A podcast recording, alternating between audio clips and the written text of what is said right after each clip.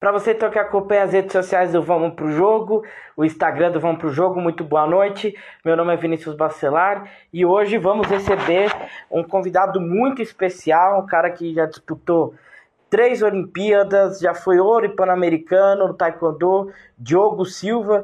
É, tem uma admiração muito grande por ele, né, porque quando se fala em Taekwondo no Brasil, é, logo a gente já pensa no nome dele, né? Do, do Diogo, no nome dele e no da Natália Falavinha, né? São acho que dois grandes expoentes do esporte aqui no Brasil.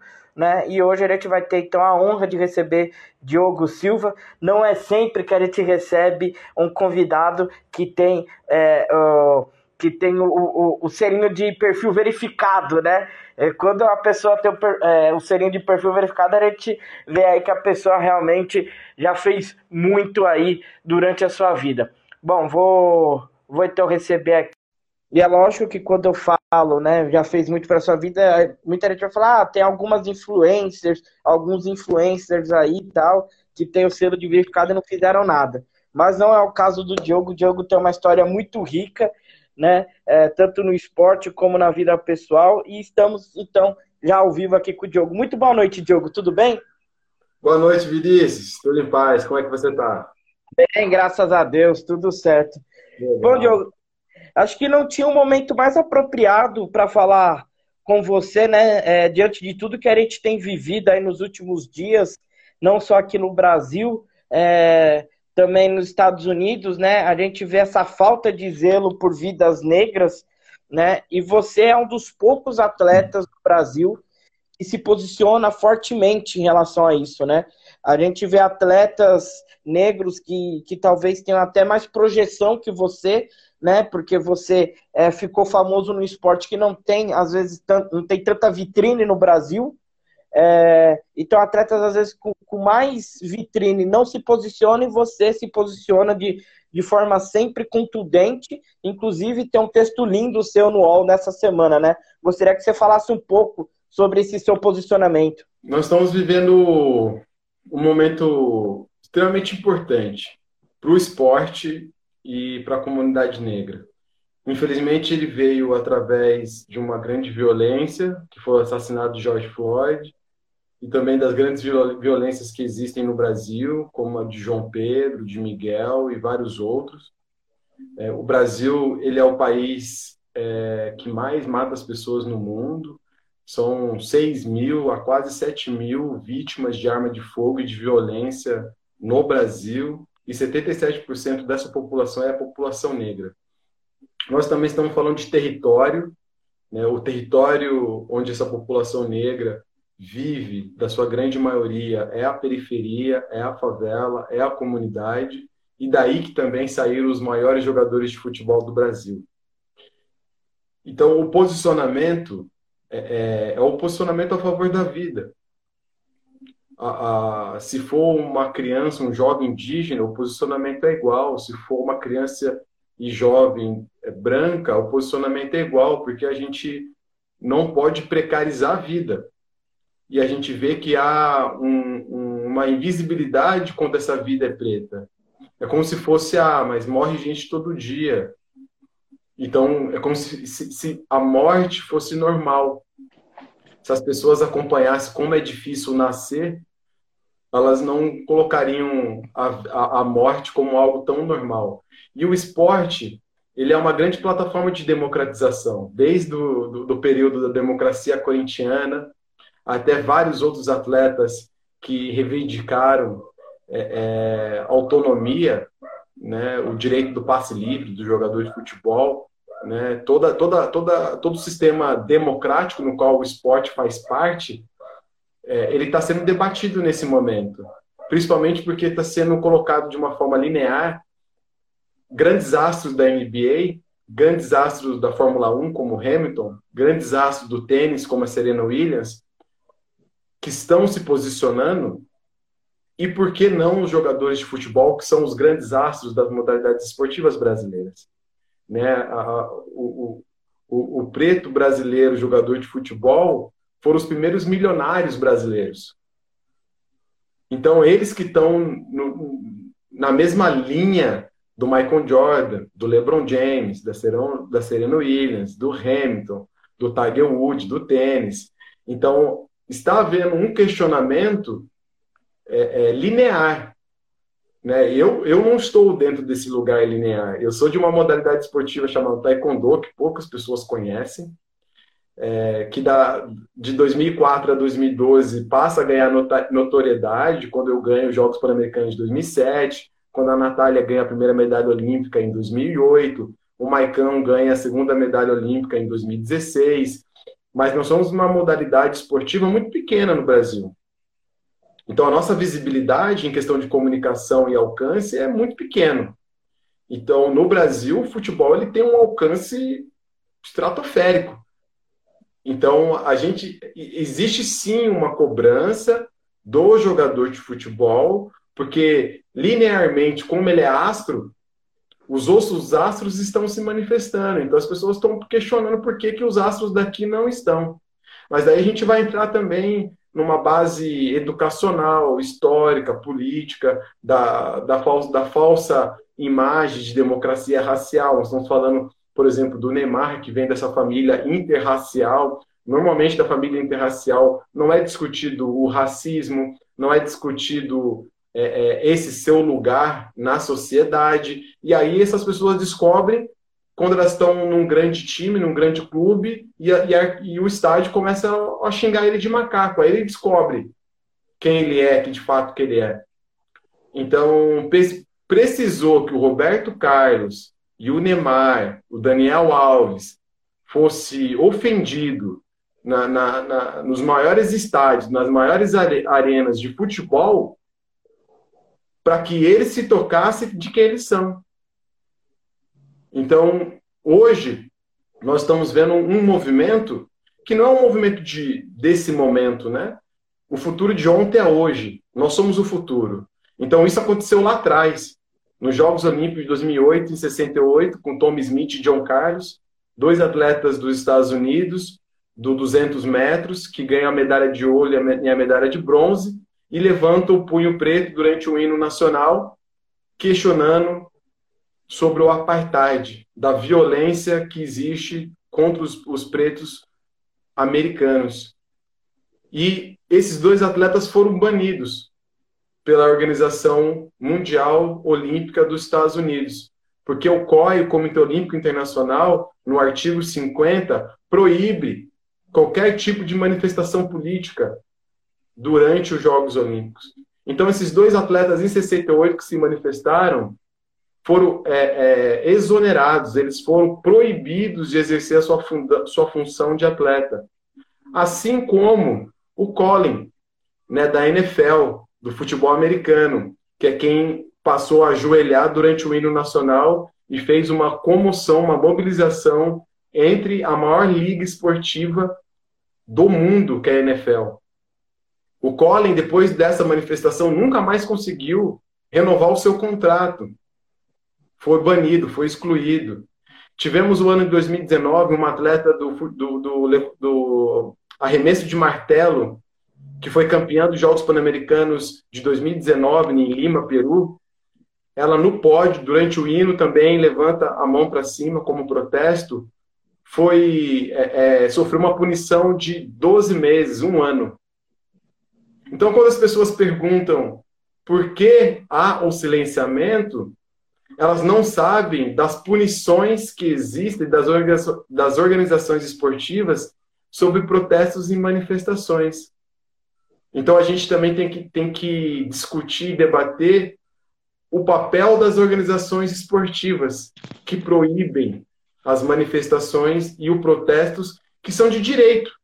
É o direito do trabalhador se manifestar, fazer greve, protestar. Por que, que o futebol não entra dentro do, do, do direito que é do, do, brasileiro e do direito trabalhista de todas as pessoas do mundo? Então aí tem uma, uma, uma reflexão para quem está nos acompanhando.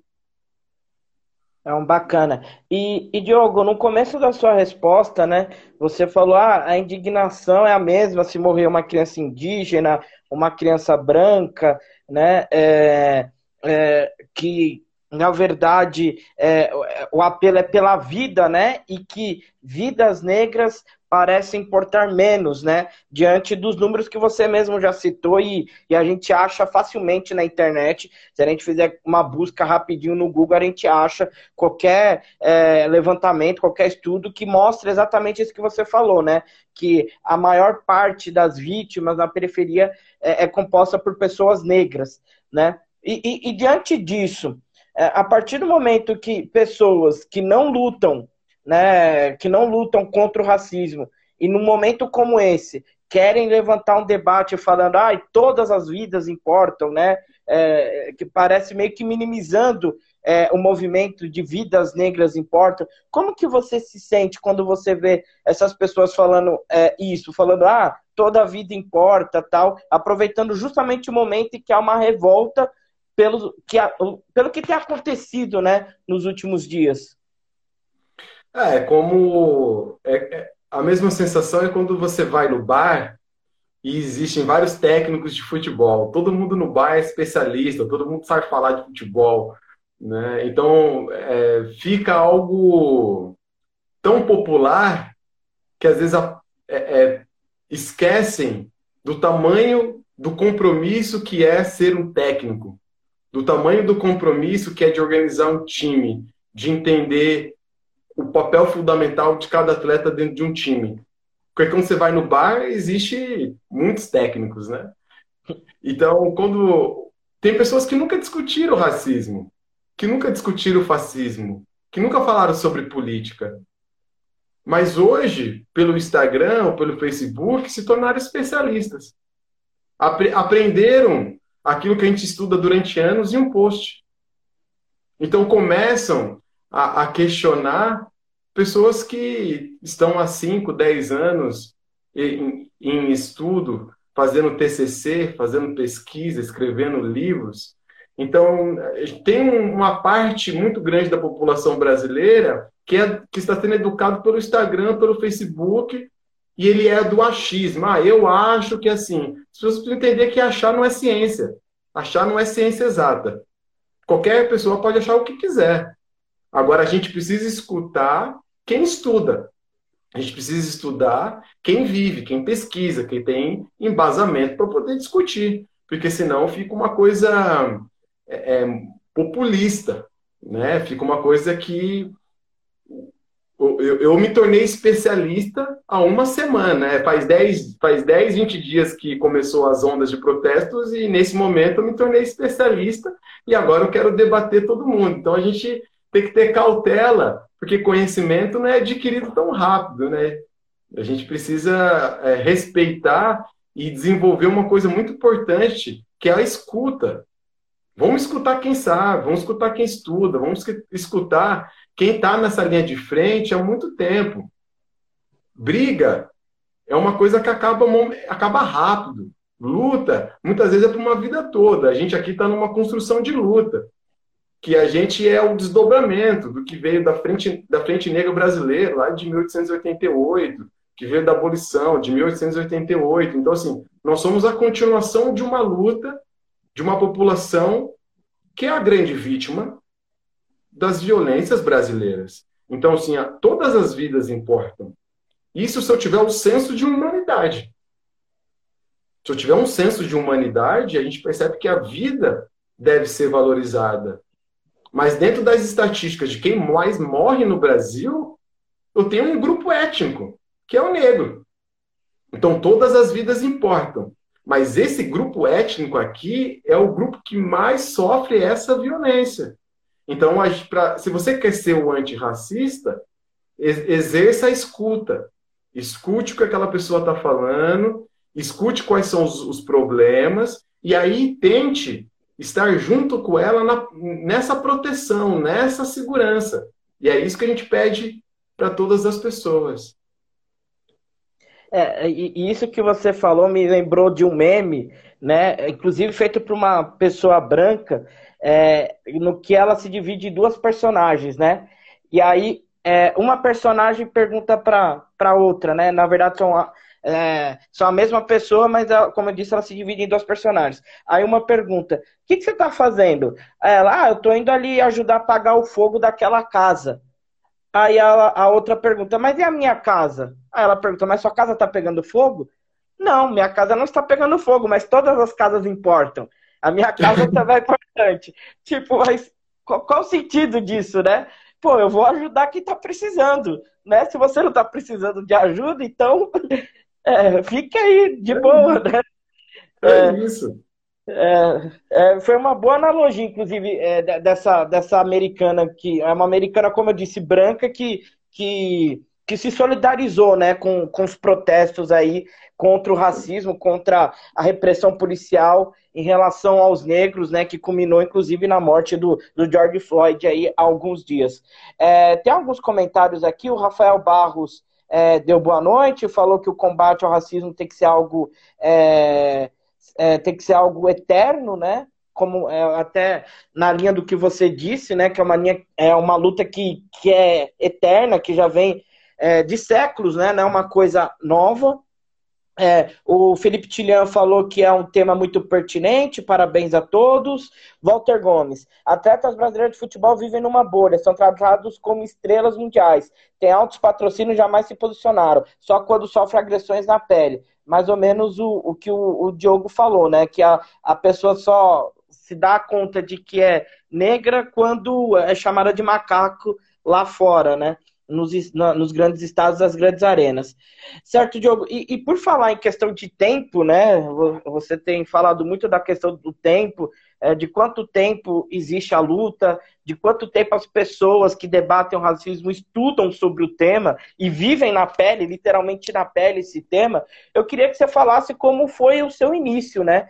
porque hoje você hoje você é, uma, é um ex-atleta, né? Mas ainda assim conhecido né? Todo mundo, é, não, não digo todo mundo, mas eu acho que muitas pessoas te reconhecem quando te vê na rua, porque seu rosto foi muito exposto, né? Durante o período, principalmente quando você ganhou o ouro no, Pan, no Pan-Americano em 2007 aqui no Rio de Janeiro, aqui no Brasil, né? Então você é, é uma figura conhecida, né? É, mas não é de agora que você fala sobre racismo ou estuda sobre racismo, né? É, é uma coisa que já vem há muito tempo. Eu queria que você falasse como que foi esse início da, da sua imersão é, nesse mundo né, de, de intelectuais negros, de artistas negros, é, conhecendo né, a produção cultural e a religiosidade africana também, né, que é muito importante na sua vida. É, eu sou de uma cidade chamada São Sebastião, que é o litoral norte de São Paulo. E eu passei toda a minha infância nessa cidade. E é nessa cidade que eu conheço o Taekwondo. Eu inicio é, os meus treinos com sete anos de idade. Depois eu vou morar numa cidade chamada Campinas. Campinas já é a terceira maior cidade do estado de São Paulo. Já tem a, os mesmos problemas que São Paulo tem. E, e, e, nessa cidade eu morava numa periferia, eu sempre morei em periferia, independente de qual cidade que eu, que eu estivesse. É, com 14 anos, eu e um, e um, amigo, com uma bola embaixo do braço, indo, indo para um campo de futebol, a, a polícia nos parou e, nos colo e colocou uma arma na minha cabeça. Então, com 14 anos, eu fiquei chocado com aquilo, porque eu imaginava que isso só poderia acontecer com pessoas que estavam assaltando algum lugar ou que estavam violentando alguém jamais podia imaginar que um jovem com uma bola embaixo do braço, de chinelo e bermuda, sem camisa, indo para o campo, poderia ter uma arma na cabeça. Isso me impactou, isso me provocou um trauma muito grande. Isso foi minha primeira abordagem. Depois foi com 15, com 16, com 17, e até os dias de hoje isso jamais parou. Então eu comecei a querer saber o motivo. E aí, quando eu comecei a descobrir que o motivo era a cor da minha pele, isso foi revoltante. Então, independente do, do meu status, do meu posicionamento social, a cor da minha pele seria o objetivo do qual eu sofreria abordagem policial. E a abordagem policial, no meu caso, sempre foi violenta. Nunca foi com diálogo, com conversa, nunca pediram meu documento. Sempre com muita violência, falando um monte de palavrão, assustando, aterrorizando, até a hora que eles me davam uma chance, que eu falava, olha, eu sou atleta. eles questionavam, ah, você é atleta? Sim, está aqui minha carteirinha internacional. E aí, na hora que eles viam, eles davam um susto assim, eles falavam, ah, desculpa, isso é uma abordagem de rotina. Quantas vezes eu escutei isso? Ah, isso é uma abordagem de rotina. Então, isso me passou a querer obter conhecimento, porque isso começou a me dar uma revolta, né? Eu comecei a ficar extremamente angustiado com essas situações. E eu percebi que na escola, os meus livros didáticos, é, é, na, na aula de história e de geografia, colocavam o povo escravizado é, sempre de uma forma muito negativa. Como se nós é, tivéssemos nascido para servir alguém. Como se a escravidão fosse um benefício a nós. Eu falei, pô, tá, tá estranho isso, né? E aí foi quando eu comecei a participar de projeto social. Então, do lado da minha escola, tinha um instituto chamado Instituto Tainã. E nesse instituto tinha uma biblioteca pública. Então, eu estou falando que eu tinha dificuldade de ter acesso à leitura que não era uma leitura europeia. Né? Porque tudo que eu estudava na escola tinha a base do conhecimento da Europa. Então, a Europa sempre replicando que nós não tínhamos muitos valores. E aí eu comecei a me sentir mal. Falei, poxa, ninguém que parece comigo se destacou, deu certo, teve sucesso. E aí foi quando eu comecei a ir nessa biblioteca pública que eu fui achando autores, atletas, histórias desse grupo que parece comigo e de histórias diferentes. E aí foi quando eu descobri o Malcolm X, o livro do Malcolm X. Aí peguei esse livro comecei a ler. Pelo livro do Malcolm X eu descobri Cassius Clay, Muhammad Ali. Aí lendo Muhammad Ali eu descobri o Black Panther. Aí lendo Black Panther eu descobri o Tom Smith e o John Carlos. Então assim, a cada descoberta me dava uma fome de querer aprender mais. E aí eu me auto conhecia, eu passei a me reconhecer dentro daquela literatura. Como eu venho da periferia do estado de São Paulo, na década de 90, o rap era muito escutado na periferia. Então eu escutava muito Racionais, Taíde, X, e muitas dessas letras desses rappers, eles falavam de autores de livros, eles falavam de Angela Davis, eles falavam de Gandhi. E aí eu começava a querer pesquisar quem é essas pessoas, e aí que eu fui obtendo informações de quem eu era, da onde eu vim, qual a minha importância, que, por exemplo, tinha existido o Ademar Ferreira da Silva, o criador da volta olímpica, o, o, o primeiro bicampeão olímpico do Brasil do atletismo, do salto triplo. Aí eu descobri o João do Pulo. Aí eu fui descobrindo as grandes referências esportivas do Brasil. E aí eu fui descobrindo pela música, pela arte, pela filosofia. Aí eu me auto-reconheci, aí eu comecei a me aceitar, comecei a saber quem eu era. Então foi através do campo dos estudos que eu fui me descobrindo. Mas assim, eu venho de uma sociedade que está muito à margem, né? A, a, a periferia ela vive ao redor dos grandes centros. Então isso dificulta alguns acessos, principalmente o acesso de poder. Né? Acesso de poder é conhecimento, não é poder financeiro, mas é o poder do descobrimento, porque quando a gente se descobre, a gente sabe se defender.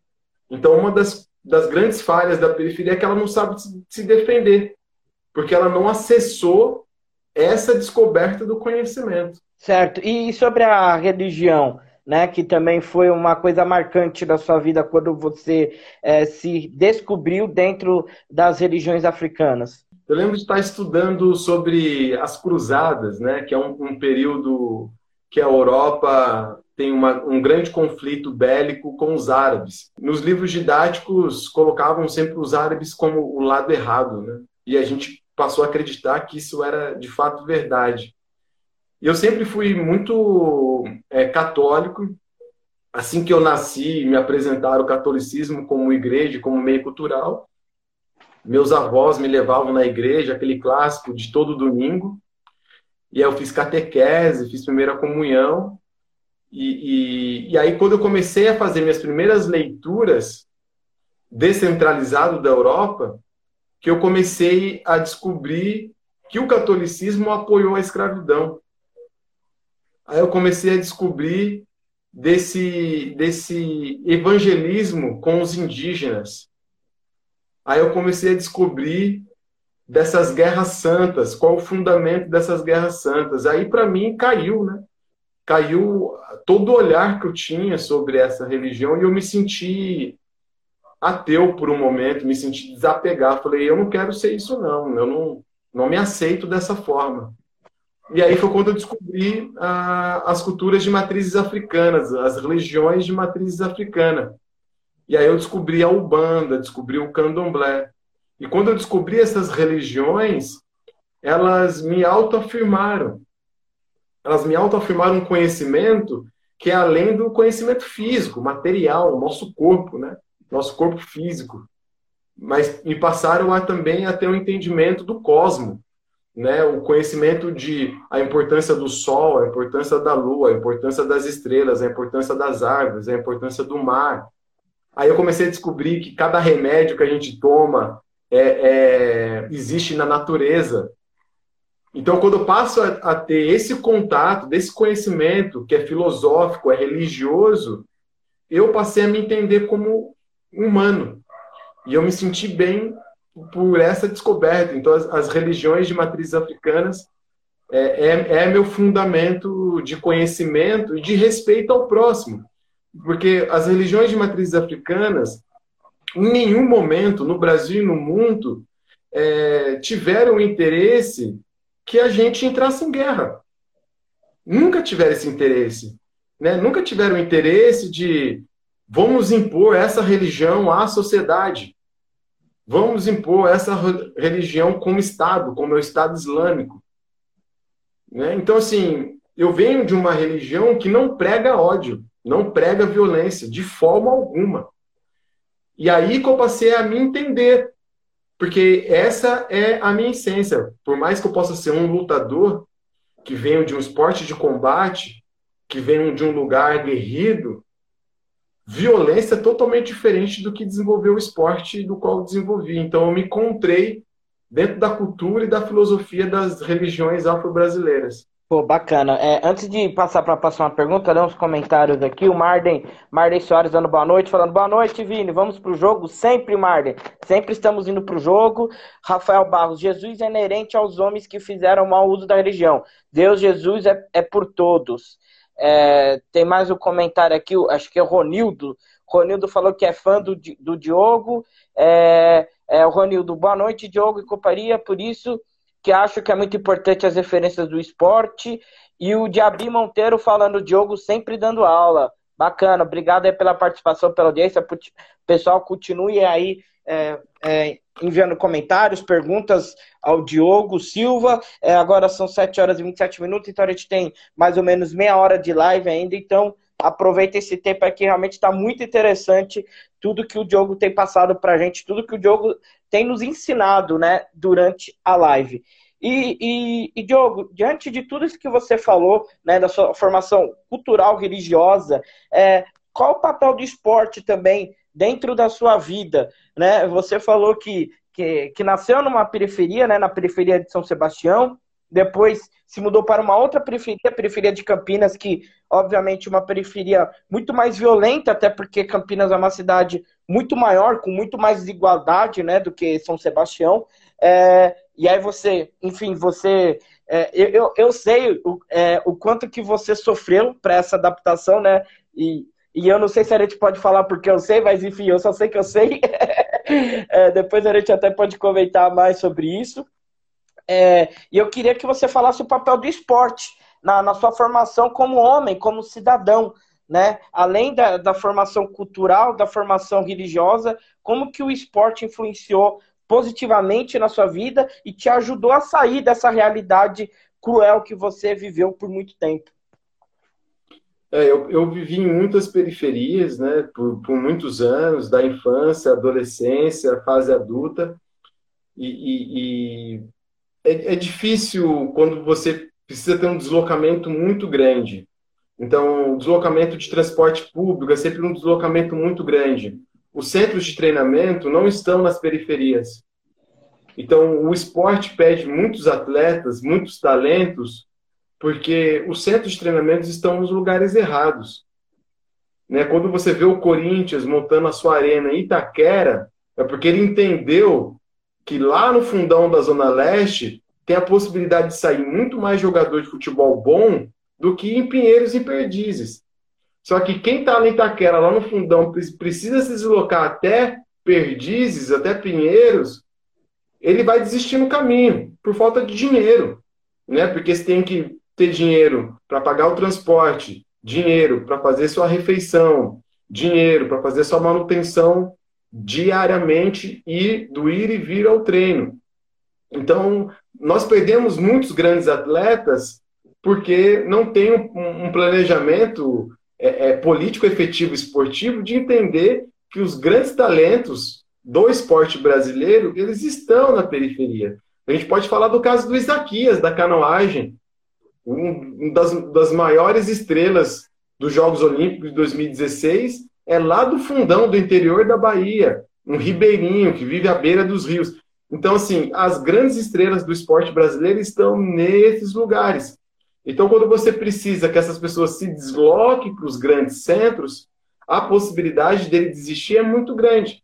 Principalmente que tem uma pressão muito grande quando você é, é, é jovem, que está ali entre os seus 15 e 18 anos, que os pais já começam a cobrar que você precisa trabalhar, que você precisa trazer dinheiro para casa, mas eles não compreendem que o esporte pode ser o seu primeiro emprego. Então, eles tiram os filhos do esporte que eles já estão inseridos desde os 7, 10 anos, com 10 anos de experiência, 5 anos de experiência, para que ele seja office boy de uma empresa, porque eles acreditam que assim é um modelo de emprego. Então a gente precisa também discutir que esporte é modelo de emprego.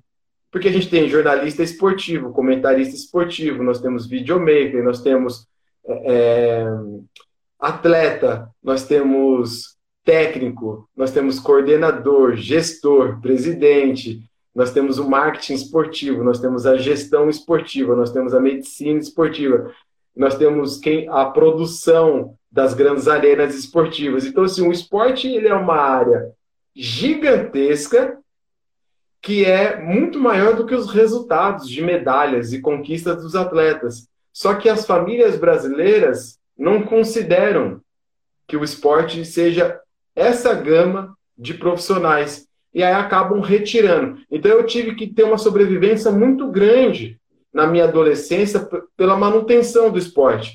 Então eu fui, eu me formei como faixa preta aos 14 anos e com 15 anos eu já era professor. E sendo professor, eu, eu pegava esse dinheiro que eu ganhava dando aula para poder pagar as minhas competições.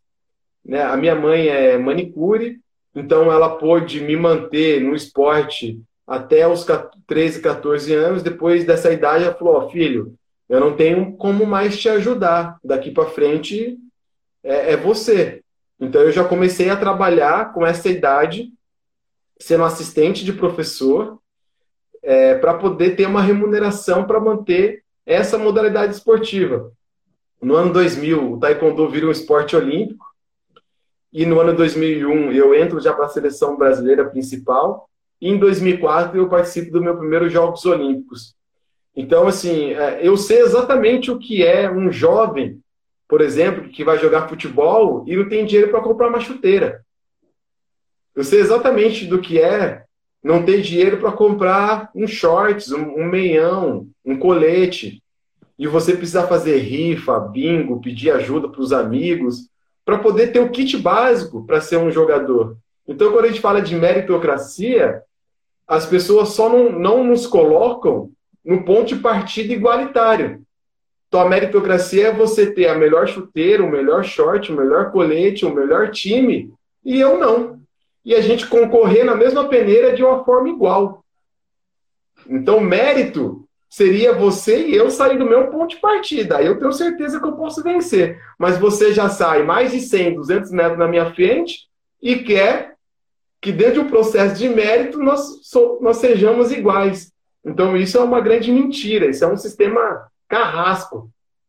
Beijo, viu, João Amoedo? Que fica falando de meritocracia. Um beijo para você. Não, e, e, e, tem um vídeo, inclusive, muito bom sobre isso, né, Diogo? Não sei se você já viu, é, que colocam brancos, negros, enfim, colocam várias pessoas uma do lado da outra, e aí o cara pergunta, né? Ah, quem já passou por isso? Dá um passo para frente. Quem, ou então, quem nunca passou por isso? Dá mais um passo para frente. E aí, quando a gente foi ver, os negros ficando para trás, né? É, os brancos andando e os negros ficando para trás, porque os negros tinham passado por tudo aquilo que o cara estava perguntando, e os brancos não tinham passado. Né? Então, realmente, falar de. E a gente está falando de Estados Unidos, tal, que também há uma desigualdade social muito grande, mas eu acredito que no Brasil ainda seja maior. Né? É, então, é, imagina que no Brasil, se a gente fizesse essa mesma gincana, vamos dizer assim, realmente ia ser bastante complicado. Falar de meritocracia num país como o Brasil é, é eu acho que é, é como se fosse um tapa na cara né, de quem vive na periferia, de quem sai da periferia, como é o caso do, do Diogo aí, que, que tem uma história muito bacana de vida.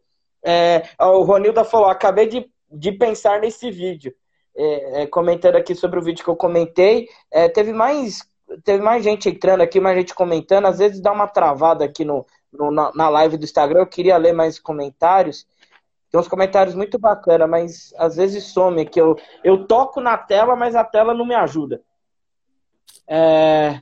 Bom, Diogo, mas você queria, enquanto eu não consigo ler as outras perguntas aqui, depois eu tento de novo, você queria completar mais alguma coisa em relação à importância do esporte na sua vida? Que, desculpa, eu acabei te interrompendo, porque quando você falou de meritocracia, é, eu lembrei na hora da entrevista que o João Moedo deu para o Fábio Porchat falando que sim, que, que ele acredita na meritocracia, é, e, e dá vontade até de vomitar numa hora dessa.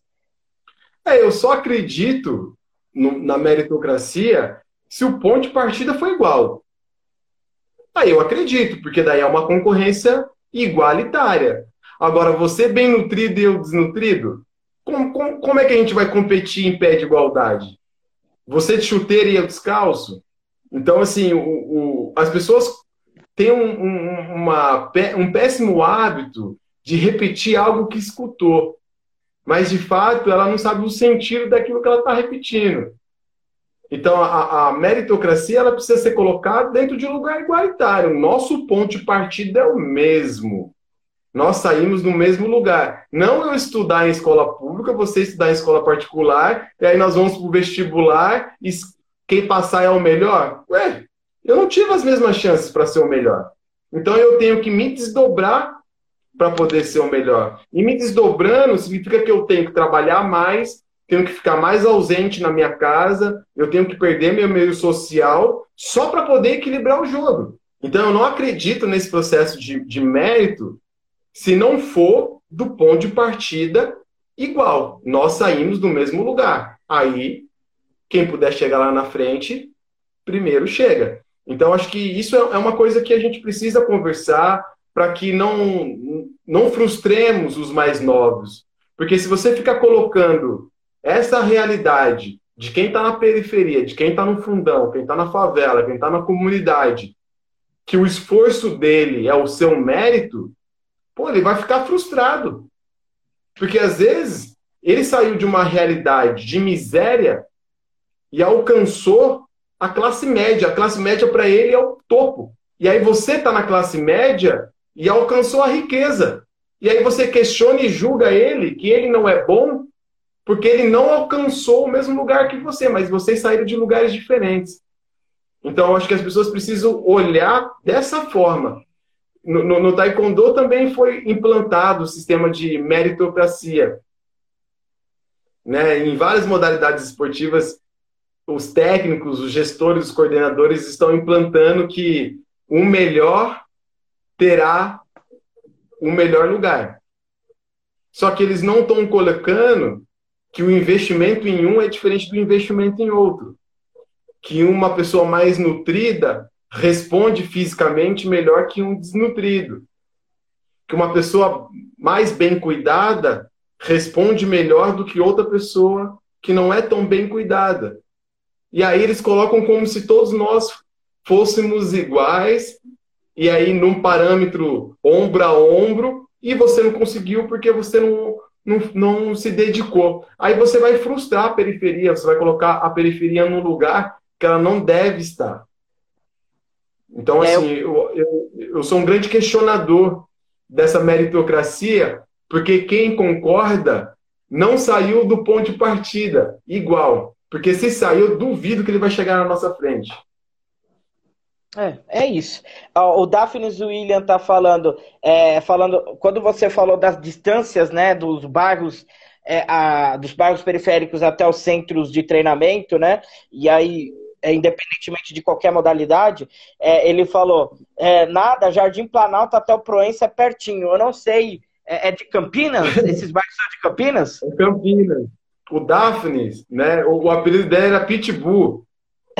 Porque na época que tinha o, o, Pitbull da Ponte Preta, do time da Ponte Preta. O Red Pitbull, Red Pitbull. Pitbull. E aí ele ficou com o apelido de Pitbull também. A gente era da categoria de base da Ponte Preta, na década de 90. E ele é um desses moleques de favela, de quebrada, que é uma hora de ônibus, mais 30 minutos andando, só para chegar no treino. E aí, na hora da aptidão física, a gente tem que concorrer com, com o moleque que chegou de carro, descansadinho, bem nutrido, comeu bem, confortável. E aí é, é a meritocracia, né? Quem vencer é o melhor. As pessoas só esqueceram que a gente estava uma hora e meia andando para poder chegar no treino. Complicado. O, o Ronildo falou, como você falou, Diogo, com essa idade de 15 a 18 anos, o atleta ainda não consegue colocar de, dinheiro em casa. Aliás, eu queria até aproveitar esse comentário do Ronildo e, e fazer um complemento ao que o, o, Diogo falou, né? É, muita gente trata o, o futebol, principalmente futebol, né? Porque é o, eu acho que é o esporte mais. Acho não, é o esporte mais popular do Brasil.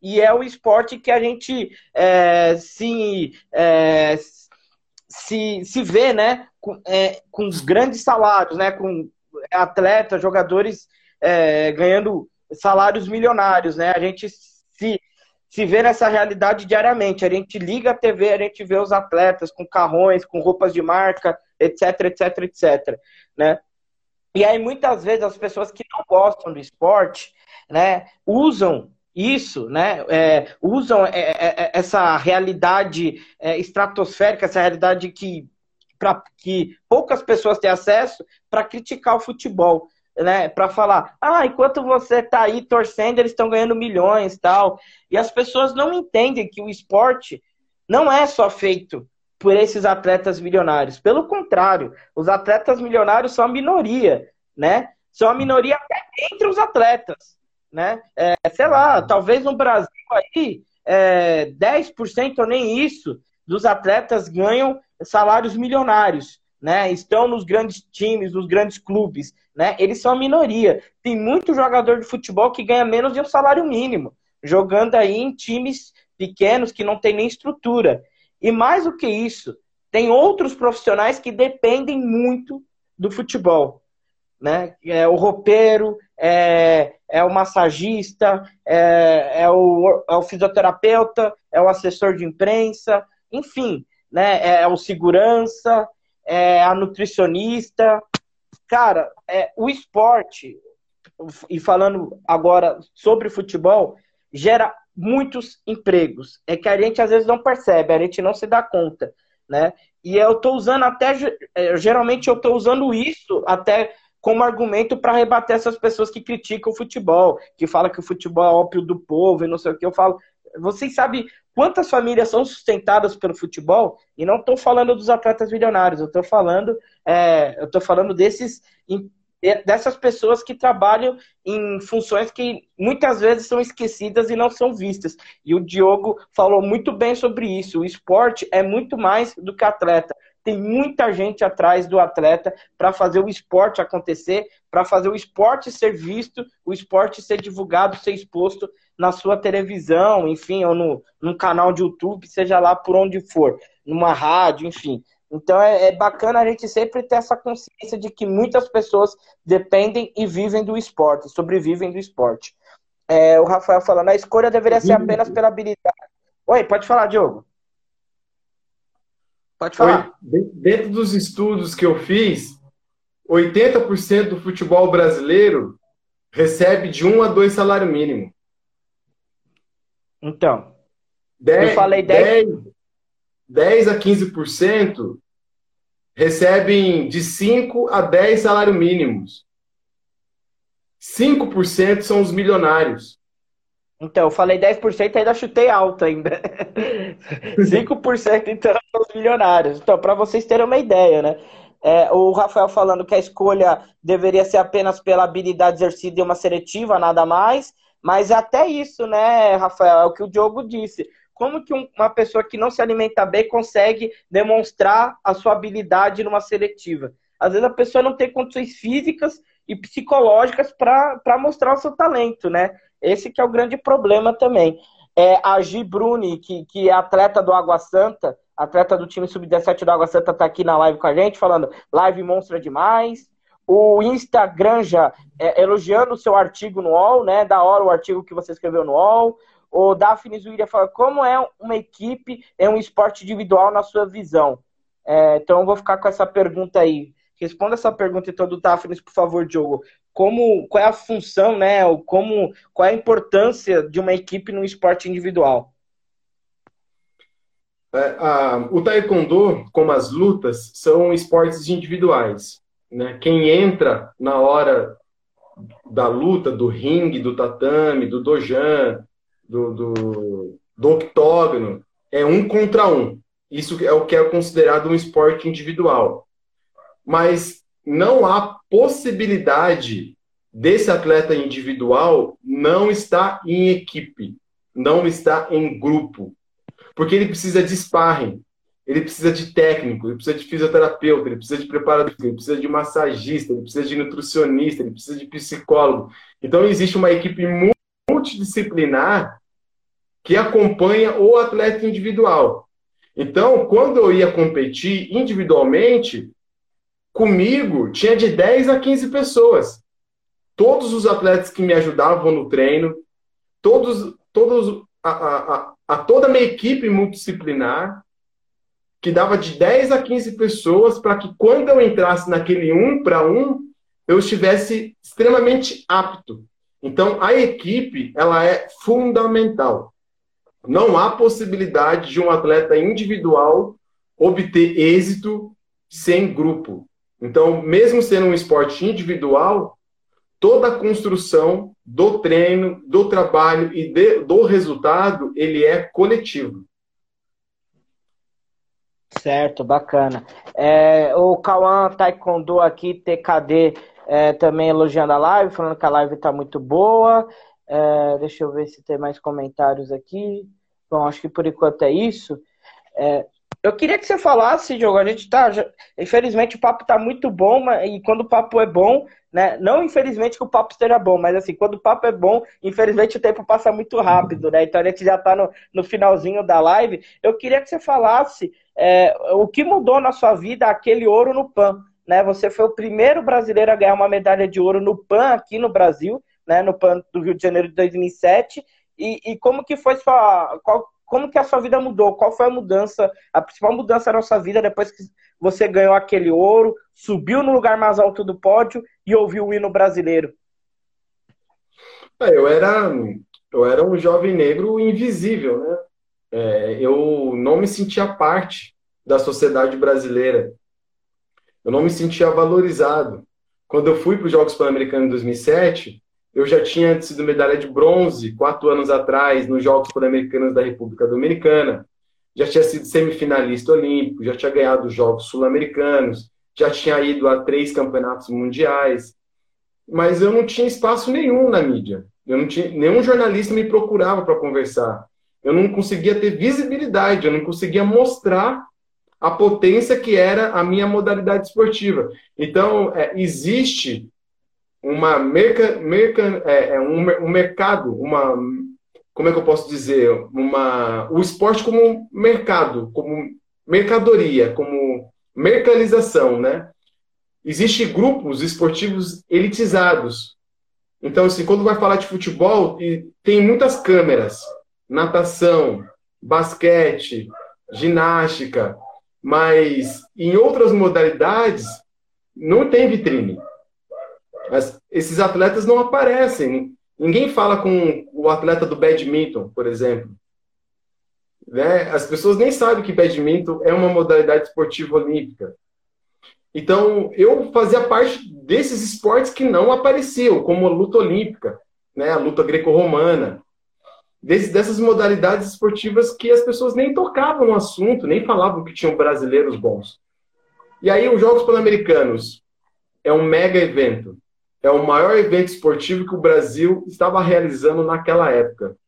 Então, todo, toda a mídia brasileira, todas as, as grandes televisões do Brasil queriam saber quem seria a primeira medalha de ouro desse grande evento esportivo brasileiro. E aí cogitaram, lógico, todas as modalidades, como natação, basquete, vôlei, vôlei de praia, ginástica, futebol, que seriam essas modalidades que, ganhariam essa primeira medalha de ouro. E aí, dá o primeiro dia, ninguém ganha, dá o segundo dia, ninguém ganha, eu entro no terceiro dia, chego na final. É, no dia que eu lutei, foi um domingo, foi o dia que o Brasil ganhou a Copa América, daquele gol do Adriano é, em cima dos argentinos já aos 45. Então foi um, um, uma vitória que o Brasil inteiro estava comemorando esse é gol. É outra, é a final contra a, é, contra a Argentina também, mas na Venezuela, né? Que o Brasil ganha de 3 a 0 Que foi 2007, certo? Isso. Foi quando o Brasil, o Brasil ganha de 3 a 0 com O Messi estava na Argentina tal, o Brasil estava com o time desfalcado, e aí o Brasil ganha de 3 a 0 da, da Argentina na Venezuela. É que esse gol do Adriano foi três anos antes, foi em 2004. Foi 2004. Mas... Então, nesse ano, o Brasil ganhou a Copa América. E aí eu falei, pô, não vou aparecer, né? Porque futebol ganhou, cara, a mídia não vai dar espaço para mim. E aí, quando eu ganho, é, eu viro um, um, fenômeno cultural. Então, o que, que é um fenômeno cultural? É quando você ultrapassa a linha do esporte. Né, que o Michael Jordan ele é um fenômeno cultural americano, porque ele ultrapassou a linha do esporte. Ele virou filme, né, ele virou política, ele virou discussões nas universidades, é, você ultrapassou a linha do esporte. Então, eu, naquele momento, eu ultrapassei a linha do esporte. Todo brasileiro queria saber quem é aquele cara que ganhou essa medalha. Até porque eu tinha dread, não era normal ver um atleta com dread. Eu questionei o sistema, eu falei eu quero ser o atleta. Então, o, todo mundo falou, mas quem que é esse cara? Quem é esse cara? Esse foi o momento que todo mundo me ligava e falava assim, Diogo, minha academia tá cheia os, as pessoas viram você ganhando. No dia seguinte, tinha aluno batendo aqui na minha academia falando que, que quer praticar taekwondo, porque viu você ganhando. Então, assim, foi um fenômeno cultural. Eu, eu recebi mais de 10, 20 ligações de professores falando: jogo, minha academia está cheia. Entrou mais de 20 alunos porque te viu ganhando. Então, assim, foi, foi uma coisa tão impactante na minha vida, né? Eu comecei a participar dos maiores programas de entretenimento do Brasil, Jô Soares, é, é, Fantástico, Jornal Nacional, é, é Band Esporte, é, aí eu conheci o Elia Júnior, é, na ESPN, Sport TV, então o que tinha de maior de programa esportivo? Milton Santos, eu participei. Então, assim, foi, foi um fenômeno né, que aconteceu em 2007.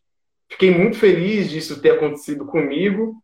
E, e isso mudou minha vida, né? As pessoas ent entendiam que o taekwondo era uma potência e que ele poderia, a partir daquele momento, ter uma visibilidade maior. Os jornalistas, a cada competição, entravam em contato, perguntando como é que estavam os treinamentos, coisa que não acontecia as nossas competições passaram a ser televisionadas, coisa que não acontecia.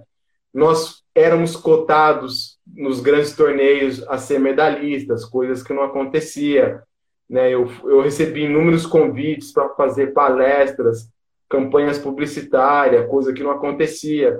Então, assim, eu fiquei extremamente feliz por ter feito parte desse grande fenômeno esportivo brasileiro. Ah, bacana, bacana. E bom, para terminar, Diogo, é, realmente a gente agora está na reta finalíssima, já, tão, já estamos quase nos acréscimos da, da live. É, eu queria saber o que, que você tem feito na quarentena, se você tem assistido alguma série, ao, ao, algum filme, e se você indica, né, algum livro, algum filme, alguma série, enfim, algum canal do YouTube que fale, né, sobre o racismo, para que as pessoas possam estudar mais, né, até lembrando do começo da live, quando você falou que é, hoje parece que todo mundo é especialista em tudo nas redes sociais. Então, as pessoas que estão nos vendo aqui, que estão interessadas em saber um pouco mais sobre o assunto, você tem alguma dica para as pessoas irem atrás aí durante essa quarentena? Sim, a, a quarentena ela, ela impactou no, no, mundo esportivo. É, a gente viu todos, todas as grandes arenas esportivas do mundo de futebol pararem. Assim também aconteceu com a NBA, assim também aconteceu com a NFL, assim também aconteceu com o Taekwondo. Todos os grandes torneios do Taekwondo, nacional e internacional, pararam. Esse é o maior fenômeno é, é, de saúde, a maior pandemia de saúde do nosso século, né? Então, ninguém estava pronto para isso. A gente não sabia como, como lidar com isso. E o esporte, Sim. ele precisa de gente né? O esporte ele não é feito sem pessoas. A gente está acostumado por ser brasileiro a abraçar, beijar, andar junto, se aglomerar. Isso é o futebol brasileiro, isso é o esporte brasileiro. Então, quando proíbe aquilo que culturalmente nós somos, a gente fica totalmente perdido. Então, muitos professores, por exemplo, do Taekwondo, é, estão dando aula virtualmente, né, online e com uma dificuldade muito grande de adaptação. É, é, todos os jornalistas esportivos estão trabalhando na televisão, mas todos estão em casa. Então, assim, o impacto no mundo esportivo foi gigante. Nós, é, é eu estou há, há, três meses, 90 dias em quarentena. É, eu, é, é grave. A minha irmã é enfermeira, ela está na linha de frente. E toda vez que eu converso com ela, ela fala do tamanho da gravidade, que a flexibilização nesse momento é um erro, porque os hospitais estão cheios, as UTIs estão cheias, e ela fala como é triste ver a pessoa que chega com Covid e que em três dias está entubado, em uma semana está em óbito, caixão fechado, e a, e a, família não pode nem ver.